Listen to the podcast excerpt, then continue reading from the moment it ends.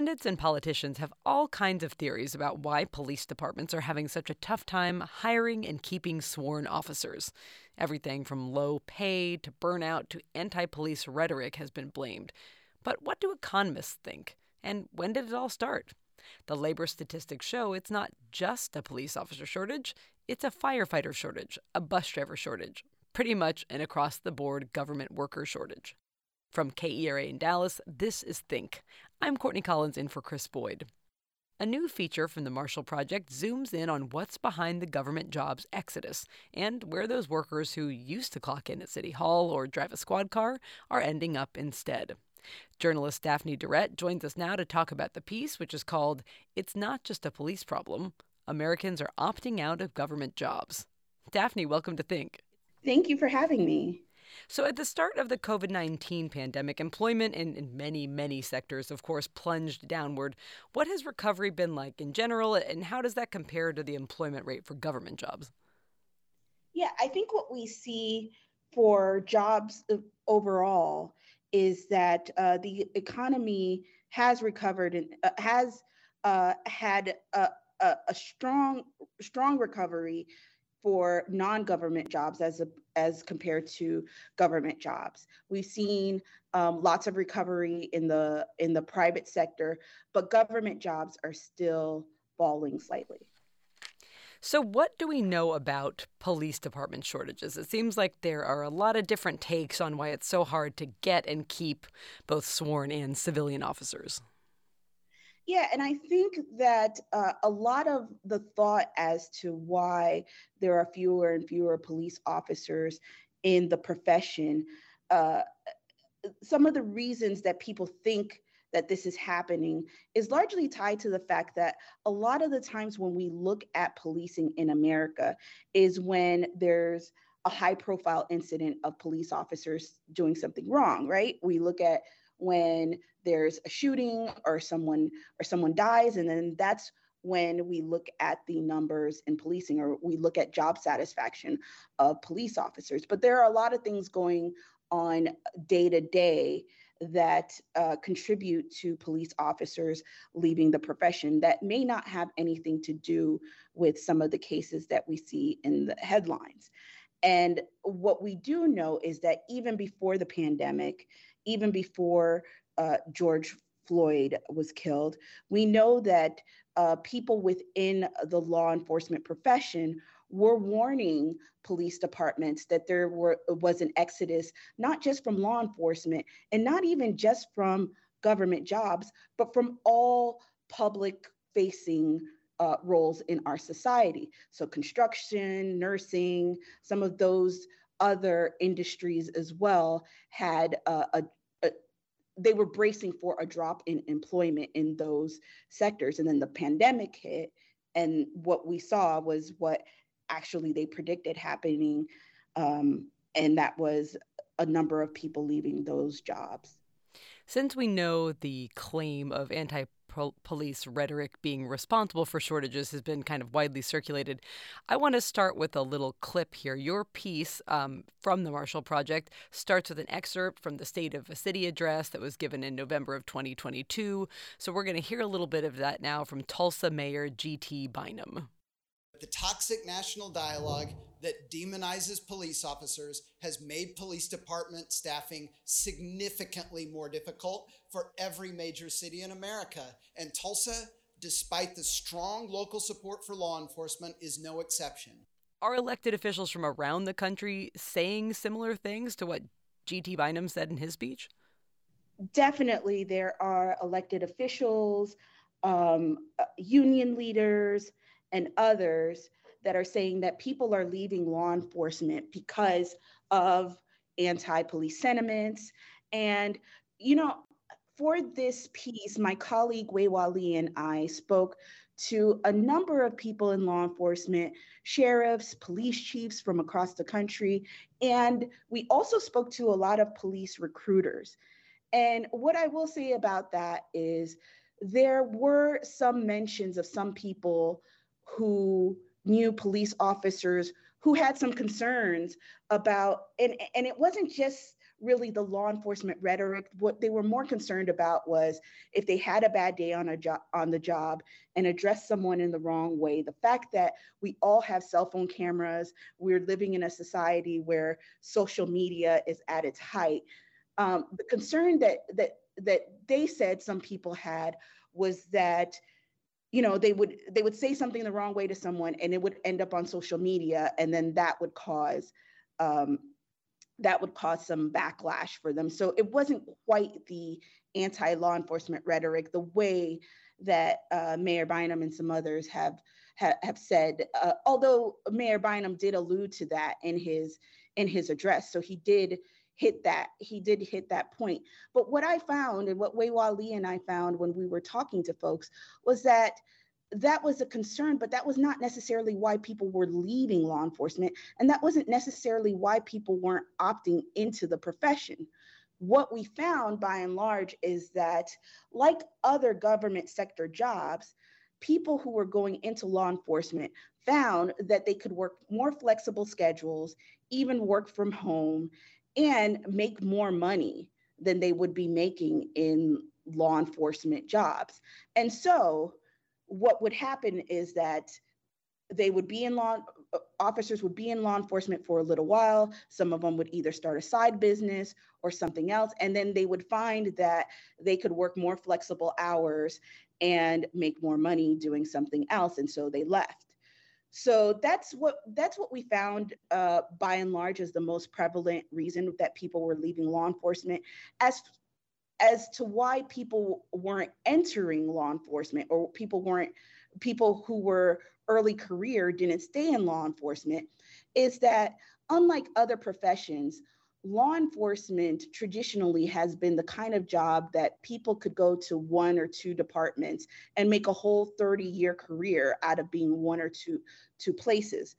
And what the economist told us was that in this uh, generation of, of, of folks uh, entering the workforce, a lot of people who are going into the workforce for the first time are looking to stay in a job for about three to five years and then move to something else or move to another part of the country or just do something else. And law enforcement is one of those professions that that's not that as easy to do where you can be an accountant and work in Arkansas today and pick up and move to New Jersey tomorrow and have no, you know, really no uh, extra difficulties doing that. Law enforcement is one of those professions that it, that's really tough to change from department to department. In Tulsa, Oklahoma, for example, uh, where where uh, we mentioned this example, in order to become a police officer for, for Tulsa, even if you've worked for another department, you have to go through their police academy, which includes months and months and months and months of training before you can be a, a Tulsa police officer. And that's even if you've worked somewhere else before and had other experience. So there's a lot of job seekers that are not trying to go through that process again they'd rather be in a profession where they could switch to from job to job without having to go through all that training again.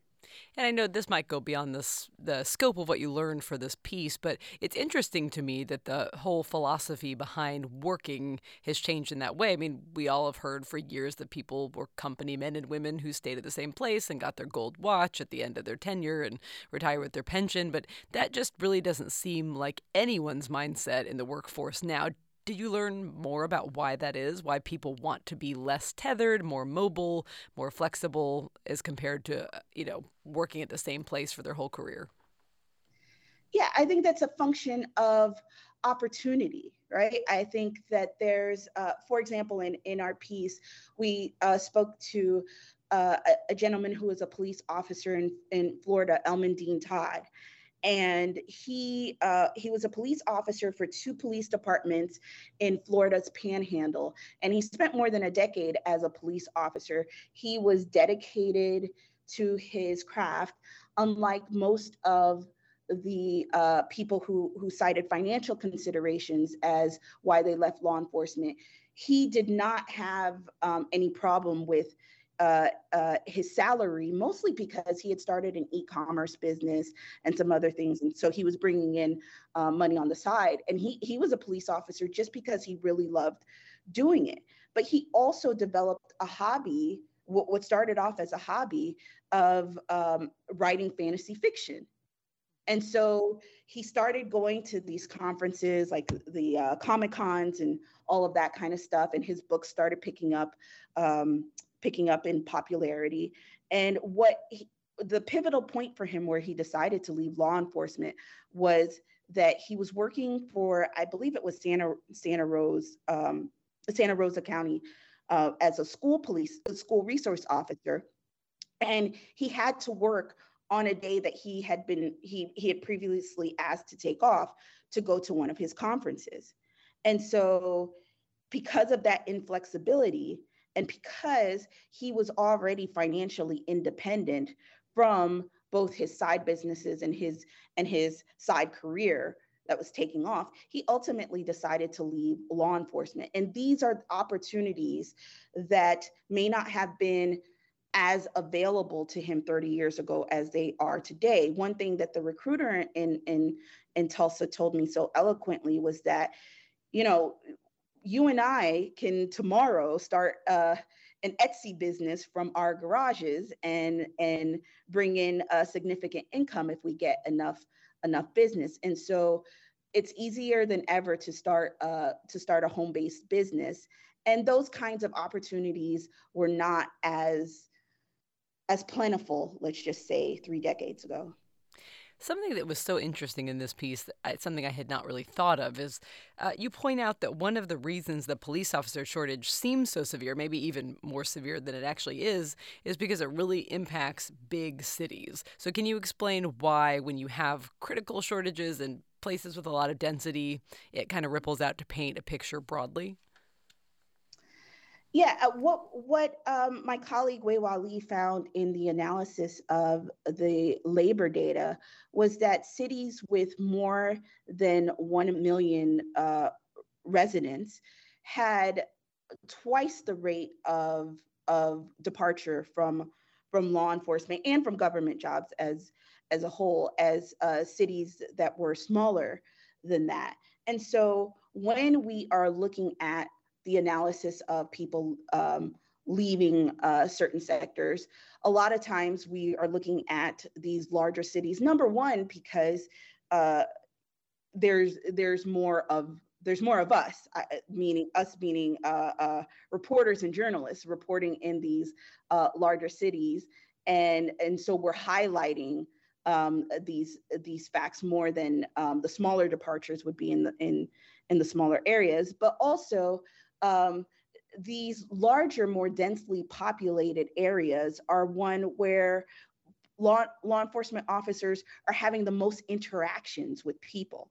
And if you remember earlier, I was telling you about the warning of the departure from public facing jobs that was that, that folks warned about in 2019 even before the pandemic that we saw playing out during the pandemic so other careers where people have to deal with the public, restaurant workers, flight attendants, um, other other jobs like that, like that where people were leaving. They're also that was also uh, the case with law enforcement officers in, in bigger cities. Talk to me a little bit more about how those public facing professions have been struggling, but really have hit a tension point of struggle since the COVID 19 pandemic yeah as I was, as I was saying earlier even before the even before the pandemic um, some groups were warning about a dip in the job sector for public facing um, public facing jobs. But that only uh, heightened and intensified because of the um, because of the pandemic. And one thing i think that that is uh, worth noting that we made a we, we made a point to mention in our story was that, you know, we hear a lot of talk about uh, not just um, law enforcement officers taking lives in the in the line of duty and also losing lives in in the line of duty. But for 2020 and 2021 the leading cause of death for police officers in the United States was COVID-19 so it was contracting COVID in the line of duty. And so you have, when you think about the numbers of police officers who have retired or even retired early in the past uh, few years, or, or certainly since 2020, you think about the fact that um, in, in those two years, the number of officer deaths skyrocketed, and it was related to COVID-19 contraction while in the in the line of duty. And you think about someone who might be a few years away from retirement, trying to work in in the pandemic, especially in these cities with a population of over a million people, where your your likelihood of of interacting with high numbers of people and po- possibly contracting COVID is might be higher than in um, a rural outpost where you're not encountering as many people during your shift. And so that goes to explain a bit of the numbers in terms of people retiring early and leaving the profession. And then on the front end of things there's a number there's a dip in the number of people who are entering the profession. And that's why you see um, from both sides there are um, there are not enough people re-entering the law enforcement field to account for the numbers of people who are retiring. And yeah, to that end, I, I, you guys had a phrase in this piece that I hadn't heard before. Can you explain what you mean by the silver tsunami?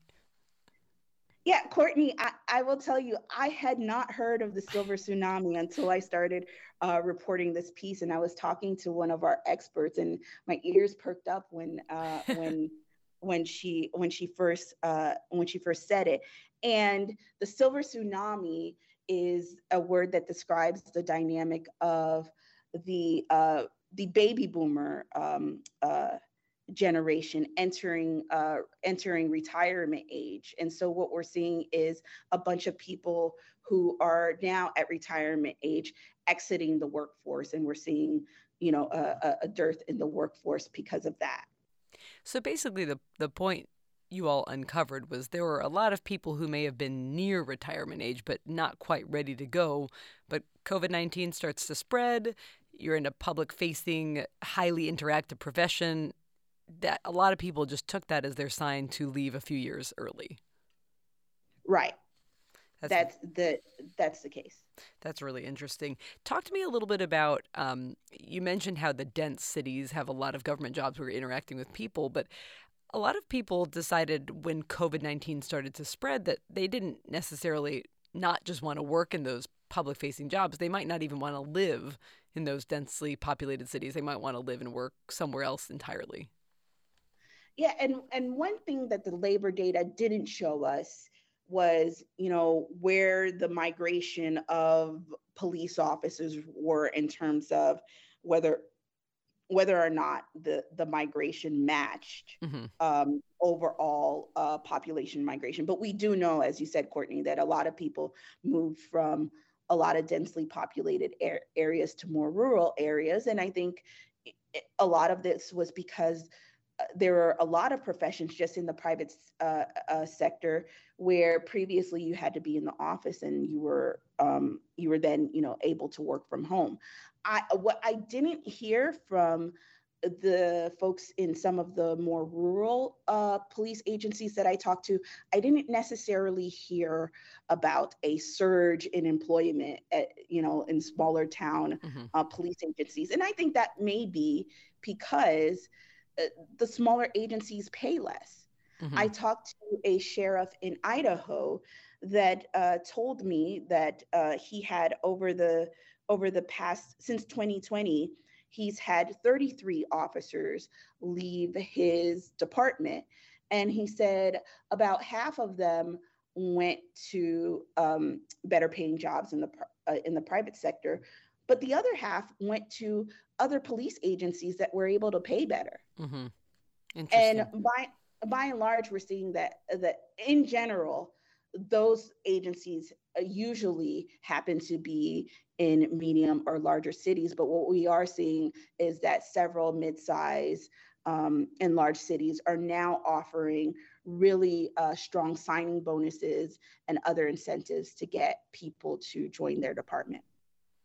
So let's move a little bit away from police departments and talk about some of the other government worker shortages we've seen. We I think anyone in America has heard a lot about teacher shortages since COVID 19, um, but schools are also short on staff members.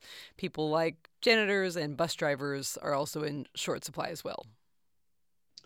Right. And what we found, and I think that that's what, you know, really illustrates that this is not just a a policing problem, is that in this just anecdotally as we were looking through the data and the you know hundreds of cities that we we examined for this story what we found is that in the same cities where uh, police departments were offering incentives for people to come and work because they had uh, large uh, employment gaps in their departments in those same cities uh, people were struggling to find school bus drivers firefighters and other public facing uh, pr- professions. So it was almost side by side at the same time that uh, um, uh, uh, uh, city leaders were offering incentives for people to become police officers. They were also trying their best to find incentives for people to become um, uh, teachers, school bus drivers, and and firefighters. You know, there were there was once uh, a city where um, firefighters were cross-trained as paramedics to make up for the lack of of, of firefighter paramedics, and so th- those kinds of things are are happening in the same cities where there are police shortages. I was surprised by some of the possible solutions to things like school bus driver shortages. States, school districts have bandied about some pretty dramatic plans. Um, you know, if they felt they were short on essential personnel, for example, didn't one state consider the four day school week, not because it would be better for kids or learning or parents, but because they just didn't have enough people to staff five days of routes? Yeah, we heard about that in in in one place. We also heard of um, a school shutting down at least temporarily because there weren't uh, because of of of teacher uh, staffing issues but here's the here's the thing and i think here's the thing where law enforcement um, distinguishes itself you can't shut down um, responding to calls for service because you don't have um, enough enough uh, police officers and that's the argument of a lot of people in law enforcement saying that you know hey if we don't have enough police officers to to staff each shift then that results in longer wait times when you call for for for 911 and certain things that we can't do. I talked to some chiefs and sheriffs across the country that were saying that they they're having to make really tough decisions about what they um, about what they can and and and can't do and th- some of them are looking at what are they required to you know by law to respond to and figuring out how they're going to scale back the things that, that they're doing in some cities to go above and beyond that. It's interesting to me that law enforcement is you know perceived in that way as the most critical when you think about schools being open five days a week i think several years ago nobody would have differentiated they would have said well kids go to school monday through friday it's parents are reliant on that time to get to their jobs, but also children have to be in school five days a week to learn. It's interesting to me that there is a distinction now that schools could be possibly shut down or short the week could be shortened. Um, that that is viewed kind of separately from the importance of law enforcement.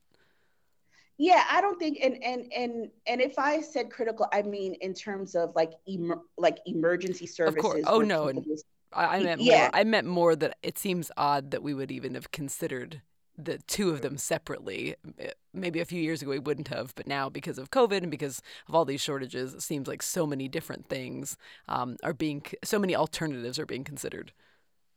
Yeah, I think, well, and I, I think that that's a, what some of the experts we spoke to talked about is how the pandemic has caused us all to it's caused an overall shift in, in society and and and how we and how we do things. And and i think that that is you know when we think about what's like you said when we think about what's critical and what's essential i think even beyond that consideration there's also a consideration on an individual level as far as what's important in life and what is essential for each each person or each family uh, to live. One of the things that one of the economists I talked to told me was that, you know, eh, she was talking about having one of her um, one of her close relatives in law enforcement, and since the pandemic, and since um, um, this overall uh, uh, shift in how we think about work,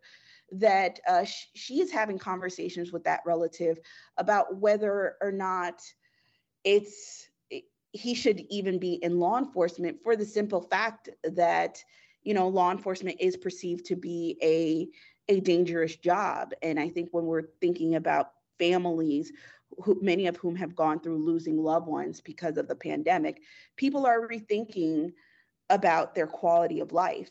And we do we do know um, that at least from some of the research that um, law enforcement officers report often being under high levels of of stress. We know that that's true, especially for other law enforcement related professions like corrections workers. They report a high level of stress. So people are in, you know, we were, you, the question that you asked me was on a more broad professional level, but even if we take it down to the um, personal level, people are what seems to be uh, critical in terms of I really want to do this job is now taking a back seat to what's going to give me more time to spend with my family and what's going to give me more time to do the kinds of things that I like. And I think that's taking some people away from from jobs that they were doing before the pandemic. Are there other areas? We talked a lot about law enforcement and, and folks like bus drivers, firefighters, first responders. Are there, are there other areas in, in government that are struggling to stay full right now? I think about like kind of the typical city workers thing, you know, people who work in sanitation or code enforcement or the, for the parks department or in one of the other city departments. Are they struggling in the same way? I know there it's a smaller pool than, you know, an entire law enforcement department or a crew of firefighters, but just curious what the data shows.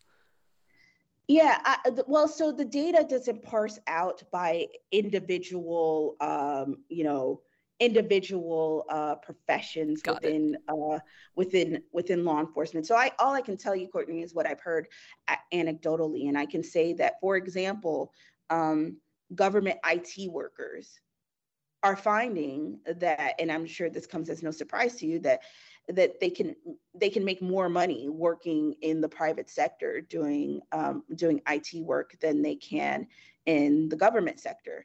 And again, they can do a lot of these jobs working from home, even though in some gov in some um, in some uh, city uh, governments, they are allowing folks like IT workers to work from home. And DC is uh, is is uh, one place that is coming to to mind as a place where they spent you know some money putting some infrastructure in place to allow some folks to uh, work work from home. But there are you know there are other jobs that you can get in the private sector doing IT work that will pay you more than working in the governments in the in the state and local government sector Let's talk a little bit more about pay. We've kind of mentioned it in, in several different ways throughout this conversation, but is is it always going to be a lower salary in a government job than its counterpart in the private sector, or is that not always true?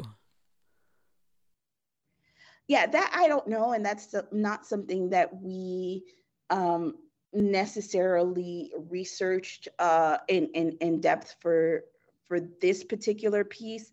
I think that there are certainly, we know that one of the, I was just having this conversation the other day about um, uh, the different things that uh, law enforcement officers do, uh, you know, as secondary jobs or, or, or moonlighting, I think is mm-hmm. is is the term. And working private security is is you know at the top of of of the list. And I have seen over my years of covering law enforcement, a lot of um, law enforcement officers, even people of rank in police departments, leave to take jobs uh, doing private private security, where they're paid a lot more. There's a lot of um, law enforcement officers, really uh, bright uh, people who are leaders in the law enforcement sector also leaving to take jobs working with consulting companies that provide either um, equipment or um, other other tools to law enforcement agencies. If you look at a lot of the um, companies, um, private companies that offer, for example, uh, simulated uh, training um, training videos and, and, and, stuff like that to uh, police agencies. A lot of the leaders of those companies are former law enforcement officers who now work in the private sector. Um, work selling um, training equipment and, and materials to people in law enforcement. So that's the closest um, that's the closest uh, comparison that I can make. But again, that's that's um, not something that we studied in depth for this piece. Daphne, something interesting I enjoyed reading about in your piece was how government departments have kind of changed their approach to recruiting. What are they doing differently? I mean, are they trying to meet people where they are, go to into different communities or appear at different events to try to be more visible? How has the recruiting part of this changed recently? Yeah, I think um, that was uh, an interesting uh, finding when uh, my colleague Weihua Li and I were reporting this story was that we found uh, just a number of different things people in law enforcement were doing to to combat this. And again, going back to what I said earlier in the hour, in many cases, these were folks who had researched this and even before the pandemic had anticipated some challenges in recruiting.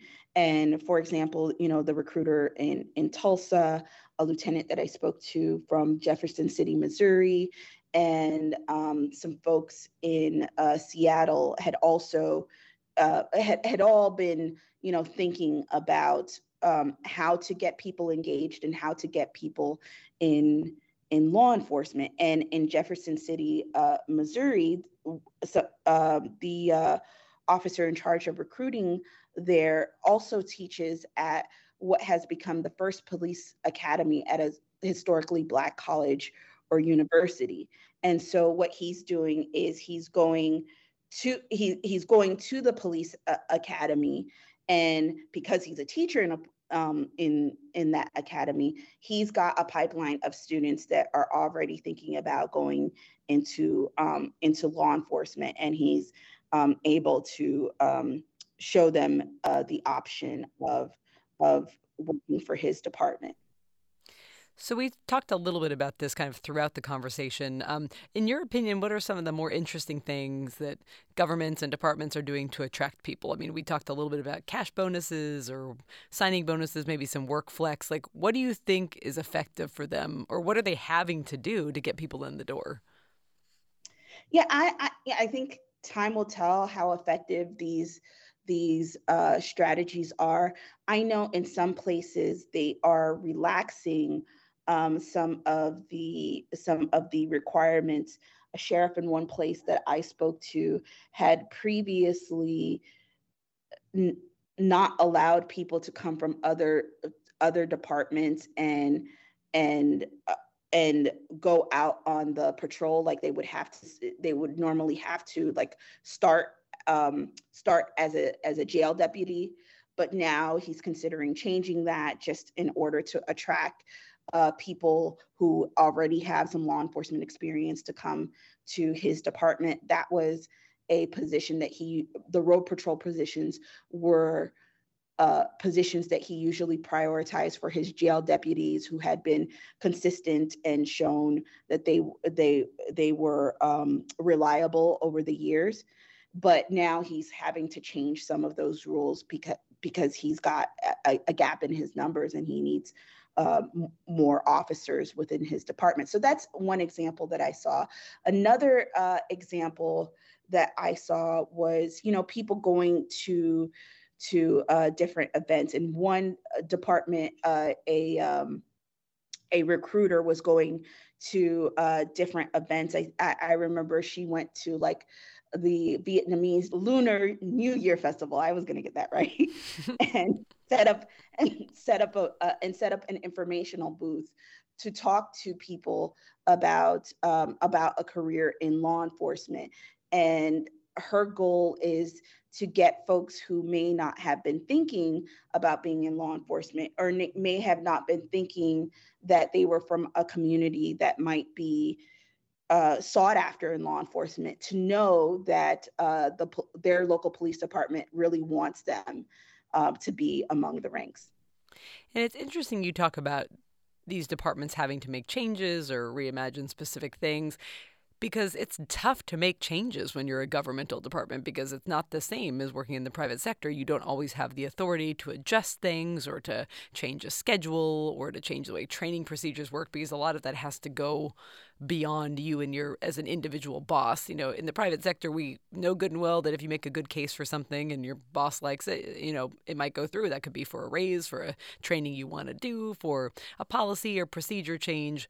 But when that happens inside a governmental department, it's not always up to your supervisor. Um, how much is like rigidity kind of a problem of the evolution of government work? Yeah, that was something that one of um, one of the economists that Weihua Li and I spoke to. That was something that that he mentioned uh, to us because, as you know, being in a public public job, the salaries are are somewhat fixed. Mm-hmm. So if Courtney, if you and I um, had um, for you know for some reason um, wanted a, a promotion or, or, or or a pay raise that might be um, beyond the scale of what our our, our newsrooms normally uh, normally pay, that would be easier for us to get in our profession than it would be in a police department. Mm-hmm. And so what what a lot of government agencies are doing though is police chiefs and sheriffs are lobbying their city councils to to enact pay raises for for police officers and that that is where um, this employment issue is intersecting the you know the def- the defund uh, police uh, debate because what a lot of police agencies are saying is if we want to keep police officers, we've got to pay them we've got to pay them competitive wages. Yeah, because what's interesting about government work is things are scheduled. There's not a lot of mystery, so people do know that they may be kind of close to their income ceiling, and that makes it hard to motivate. Right. I think that's what we saw. And like I said, even in cases like the gentleman that I was telling you about earlier in the hour, Elmandeed Todd, he was making, I believe, between 45 and 50,000 a year. And the only reason that that wasn't a, a, big deal for him is because he was making money elsewhere and supplementing his income.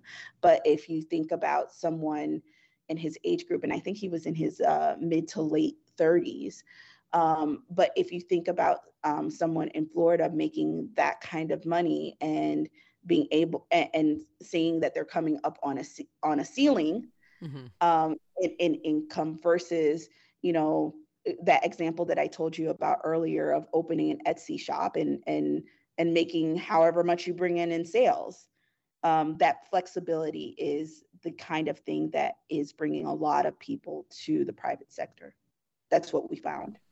I want to ask you a couple kind of big picture questions. And I know this isn't exactly what the piece was about, but in your opinion, just based on the folks you interviewed and the people you spoke with, why do people work government jobs? Is it the stability, or is it a calling, or is it a combination, or, or some for some and others for others? Well, Courtney, I think based on the folks that we talked to for this piece, it's a combination of everything you said. I think traditionally, government work has been seen as more stable. And one of the things that will be interesting to see um, as we're watching our economy in the in the um, next uh, couple of years, and this is something that the recruiter in Tulsa seemed to be optimistic about, is the fact that when economies are in trouble, people tend to gravitate to government jobs because they can perceive them to be more stable. And so um, that I think is is part of um, what may be um, the thing that people are optimistic about in terms of getting uh, you know some stability in in law enforcement numbers. But in general, I think that there were a lot of people who in years past, according to the officers that I talked to, saw law enforcement as as more of a calling. And i think that that's when the that's where also the new generation of job seekers are thinking a little differently. Because if you consider a job a calling you might be more tempted to stay in the same place doing the same job for 30 years and what the recruiters that I talk to are finding is that people entering the workforce, again, I don't think it's a it's a reflection on the dedication of the people who are entering the workforce. It's just that it's an it's it's a new day. We can, you know, it's easier than ever to pick up roots and move from one city to another for professionals. And so what we're finding now, what they are finding now is that people want to stay in a job for three to five years and then move to something else or move to another city or try out another part of the of the country. So, what happens if the popularity of government jobs doesn't ever recover? Say there's not like a recession that sends people coming back to City Hall for the stable job that with the salary they can count on. Say it just stays the way that we're seeing things now forever. What does that mean kind of for people living in the world? Does it change kind of our experiences as citizens of cities and counties and states? Yeah, I don't know, Courtney. I, I, and I didn't get, you know, a clear indication from the folks that we talked to in terms of what that that is you know as i was talking to folks i, I kind of told them uh, can you I, I, know i'm asking you to look into a crystal ball right. here but can you tell me you know what you think is going to happen in the next in, in the next few years and i think they're thinking you know it goes back to what i was saying earlier in terms of police chiefs and sheriffs having to make decisions as far as on the law enforcement side as far as you know what calls they respond to and what calls that uh, um, they don't respond to. And i think that somewhat intersects the debate in law enforcement in terms of how law enforcement officers are doing their jobs and what they're allocating um, their resources to. There there's some case to be made by some folks that that you know law enforcement officers in some cases are responding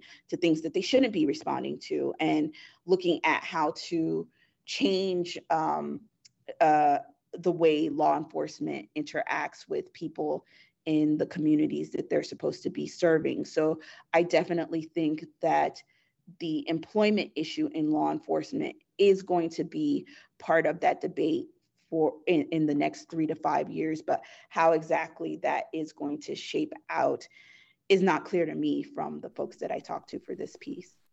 And I know I'm making you look into a crystal crystal ball as well, and I apologize, but there's just so many kind of big questions that arise from thinking about jobs that have always been you know popular and stable being less popular and um, as a result maybe less stable. But I, I wonder if anybody has the opinion this might be a good thing. Like if for example if people aren't willing to work the same kind of jobs for the same kind of pay does it force our systems to adapt and work smarter and improve and meet people where they are? Did you get any indication from economists or recruiters that things might move in a good direction?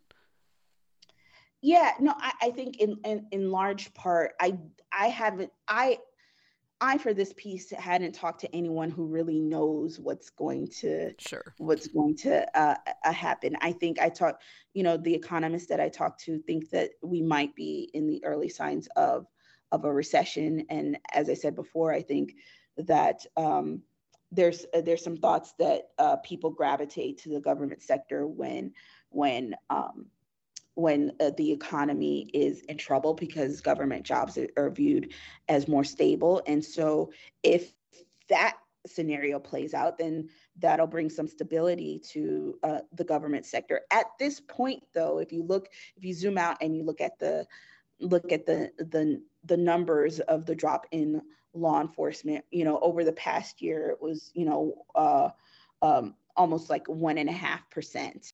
And um, from the pandemic until now it was it, it's nearing you know 3% so it, we're not get and and again these i want to be clear that, that because that was the premise of our piece is that these numbers are are, are mirroring um, government the government sector as a whole. Mm-hmm. So th- that is um, that is a substantial drop, but according to the economists that that we spoke to, it's not like at a critical like alarm level at this point. So if I'm, and again, I'm not an economist, but if we're looking at um, a moderate drop in the past few years, and if a recession brings people back to the government sector, then th- that would be a stabilizing force. And maybe those questions that you're asking in terms of rethinking the way that folks are doing things maybe that's not something that they'll have to those cities will have to be dealing with at least not now my guest this hour is Daphne Duret. She's a staff writer for the Marshall Project. We were speaking about her piece, It's Not Just a Police Problem Americans Are Opting Out of Government Jobs. Daphne, thank you so much for your time. What an interesting conversation. Thank you, Courtney. You can find us on Facebook, Twitter, and Instagram. Just search for KERA Think and subscribe to our podcast for free wherever you get your podcasts. Just search for KERA Think. You can also get the podcast on our website where you can find out about upcoming shows. That's at think.kera.org. Once again, I'm Courtney Collins and for Krys Boyd. Thanks so much for listening and have a great day.